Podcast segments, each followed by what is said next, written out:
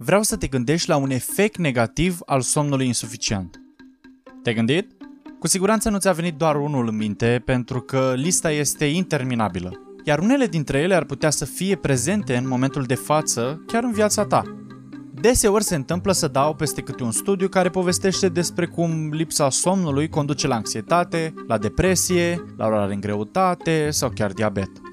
Astăzi vom explora câteva dintre aceste aspecte negative ale somnului insuficient, dar și ce putem face pentru a ne proteja de acestea. Probabil ai auzit de cartea Despre somn, cartea care stă de altfel la baza acestui episod. Cartea aceasta a fost scrisă de Matthew Walker, profesor în neuroștiință și director al Centrului pentru Știința Somnului Uman de la Universitatea din California.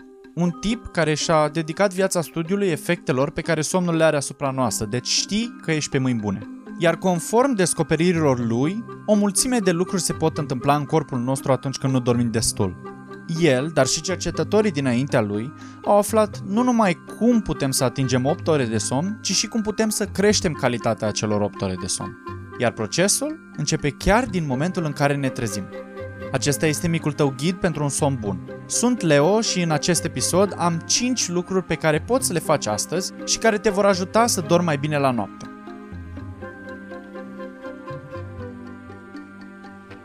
Ne vom concentra pe modul în care obiceiurile din timpul zilei îți influențează somnul. În ciuda faptului că probabil nu te vei simți obosit până pe undeva pe la vreo 9-10 în seara asta, corpul tău deja a început să se pregătească pentru somn imediat după ce te-ai trezit dimineața. Din momentul în care te-ai trezit, creierul tău a început să producă un compus chimic numit adenozină, substanța somnului. Și cu cât stai mai mult timp treaz, cu atât mai multă substanță de somn se adună în creierul tău, astfel încât, după vreo 16 ore în care ai stat treaz, ar trebui să ai destul somn stocat încât să simți nevoia să te retragi spre pat și să rămâi acolo pentru următoarele 8 ore. În timpul ăsta, adenozina va dispărea din creier. Te-ai dus la somn, acum ești gata să te trezești. Este foarte probabil totuși ca acest proces natural de trezire să aibă câteva piedici, să le zicem așa. Ce vreau să spun mai exact? Hai să trecem printr-o zi normală. Este dimineață, soarele strălucește, dar strălucește în camera ta.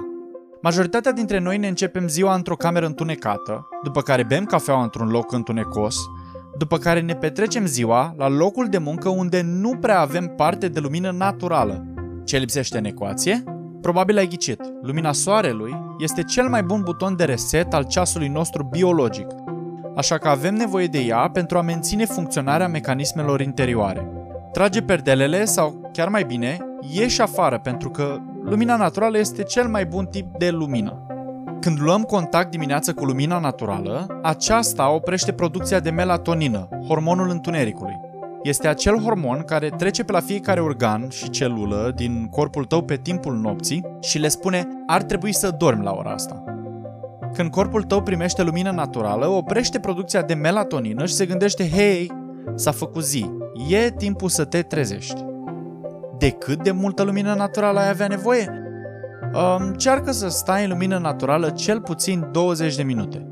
Studiile arată că persoanele care petrec cel puțin 20 de minute în lumină naturală dimineața dorm mult mai bine seara. Următorul obicei pe care să îl ai în vedere? Cafeina. Sunt șanse mari ca atunci când te trezești să-ți faci o cafea, poate două. Cafeaua de la ora 10 nu are cum să-mi afecteze somnul de seară, nu-i așa? Mulți dintre noi nu înțelegem corect cafeina și modul în care interacționează cu somnul.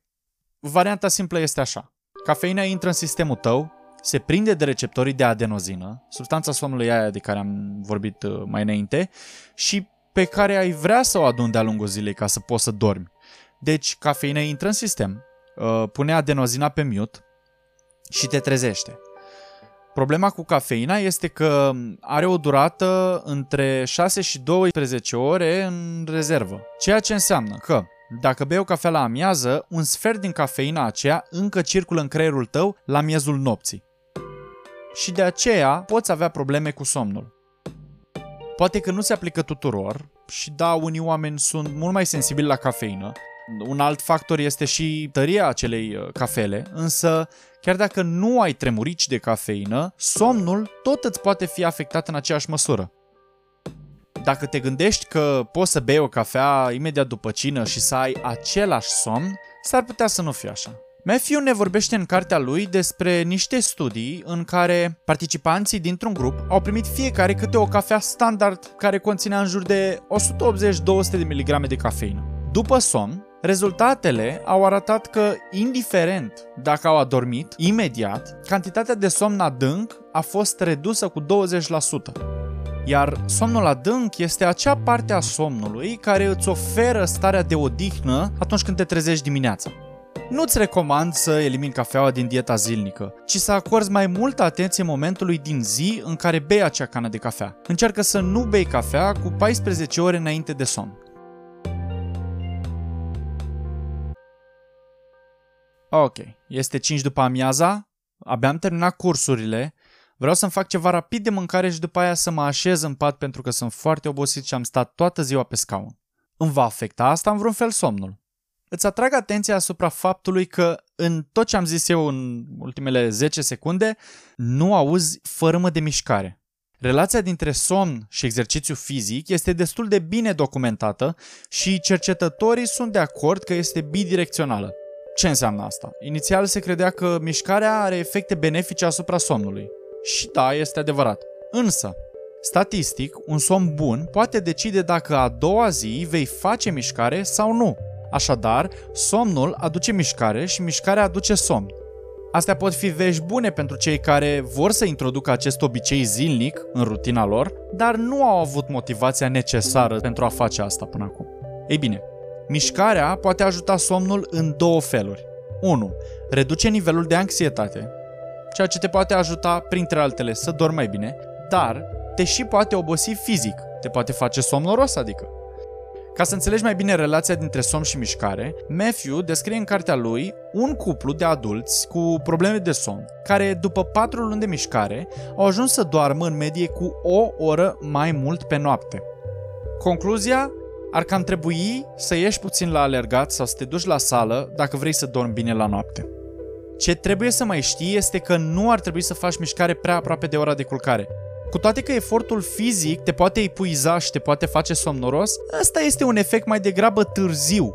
Atunci, imediat după ce faci mișcarea, pulsul tău este alert, ceea ce înseamnă că nu vei dormi în viitor apropiat. Încearcă să faci mișcare zilnic pentru un somn mai bun, dar nu în ultimele două ore înainte de somn. Ok, recapitulare. Vom lua contact cu lumină naturală, vom controla consumul de cafeină, o să încercăm să facem mișcare. Ce facem cu ofertele la alcool? Unii dintre noi ne relaxăm seara la un pahar de vin sau două, deci ar fi important să discutăm și despre relația dintre alcool și somn. Multă lume consideră alcoolul un somnifer, însă, după o seară în care ai băut, somnul devine fragmentat, ai tendința să te trezești mai des și, per total, somnul este mai puțin odihnitor. Alcoolul este foarte iscusit în a-ți bloca visele, adică nu ai parte de somnul REM, cea mai importantă parte a unui ciclu de somn. Sau, dacă ai parte, e o variantă foarte schimbată. Este posibil ca după consumul de alcool să nu te trezești la timp, cel mai probabil ți s-a și întâmplat asta, și să ai parte de vise foarte ciudate. Din nou, foarte probabil să ți se fi întâmplat deja. Asta pentru că în primele 6-7 ore de somn, ficatul și rinichii încearcă să descompună moleculele de alcool, în timpul ăsta, nu ai parte de somnul REM, iar după ce scapi de alcool din sistem, somnul REM acționează cu efect de praștie. Adică, ai parte deodată de somnul REM de care ar fi trebuit să ai parte, dar creierul încearcă și să compenseze cu forța somnul REM pe care l-ai pierdut. Și de aceea ai acele vise bizare. Însă nu este vorba doar de vise. Alcoolul te poate împiedica să stochezi amintiri. Din nou, probabil te-ai împiedicat deja de acest efect. În cartea sa, Matthew ne vorbește despre un studiu în care membrilor unui grup li s-a oferit câte 3 pahare de vodcă fiecăruia și au trebuit să ducă la final o sarcină de memorare. Cercetătorii au descoperit că abilitatea de memorare a fost înjumătățită în cazul celor ce au consumat alcool. Este adevărat ce se spune astfel? Omul cât trăiește învață, dar aceeași regulă se aplică și în timpul somnului. Somnul apasă pe Safe și salvează amintirile din ziua precedentă. Somnul fixează amintirile în creierul nostru, însă doar după 3 șaturi de vodcă reduce cantitatea amintirilor stocate cu 50%. Acum, nu vreau să sun absurd. Nu spun că trebuie să renunți la cafea sau la un pahar de vin, însă este bine să știi aceste informații și să iei decizii informate în urma lor. Ține minte totuși că viața trebuie trăită și totul stă în identificarea echilibrului. Acum, ziua se apropie de final și mai este un lucru de avut în minte. Ce aduci cu tine în pat? Eu, spre exemplu, am telefonul cu mine, am tableta, poate mă uit la un episod din Avatar, poate mai citesc puțin. Ai identificat ceva greșit în ce am spus mai sus? Pe scurt, eu creez o stare de stres asupra creierului. Răspunsul fiziologic către ecranul acestor dispozitive este activarea unui fel de instinct de autoconservare, însă acela este exact instinctul de care vrea să scapi înainte de somn. Lumina albastră este în mare parte responsabilă pentru asta. De altfel, o oră de citit pe tabletă sau telefon, comparativ cu o oră de citit o carte fizică, dar în lumină slabă, reduce producția de melatonină cu 50%. Acum, mai ții minte ce era melatonina? Este acel hormon care spune corpului că este noapte și e timpul să dormim. Toate device-urile din dormitorul tău îți pot întârzia somnul. Ceea ce corpul tău are nevoie este să te relaxezi înainte de somn. Așa că în seara asta ține minte, un somn bun este un proces biologic complex și necesită puțin ajutor și din partea ta. Ziua ta chiar a ajuns la final. Matthew Walker spune că ar trebui să te asiguri că îți rezervi o fereastră de 8 ore pe care să poți să o dormi. Noi, ca oameni, am evoluat ca să dormim. Somnul este una din puținele funcții care au trecut prin toate stadiile evoluției fiecărei specii vii, iar dacă asta nu face ca somnul să sune important, atunci nimic nu va face asta. Ține minte, ajustează-ți obiceiurile pe timpul zilei pentru a obține acele 8 ore de somn de care chiar ai nevoie. O ultimă recapitulare, promit, asta e ultima. Primul sfat. Pornește ziua cu un strop de soare. Al doilea sfat. Nu exagera cu cafeina. Încearcă să nu consumi cafeină 12-14 ore înainte de culcare. Al treilea sfat. Mișcarea poate crește durata și calitatea somnului. Al patrulea sfat. Poate ai vrea să renunți la paharul de cu seară. Și sfatul numărul 5 și ultimul din acest episod, scapă de device-uri cu o oră înainte de somn. Dacă poți, ține-le în afara camerei. În schimb, încearcă să citești o carte sau, de ce nu, să asculți un podcast.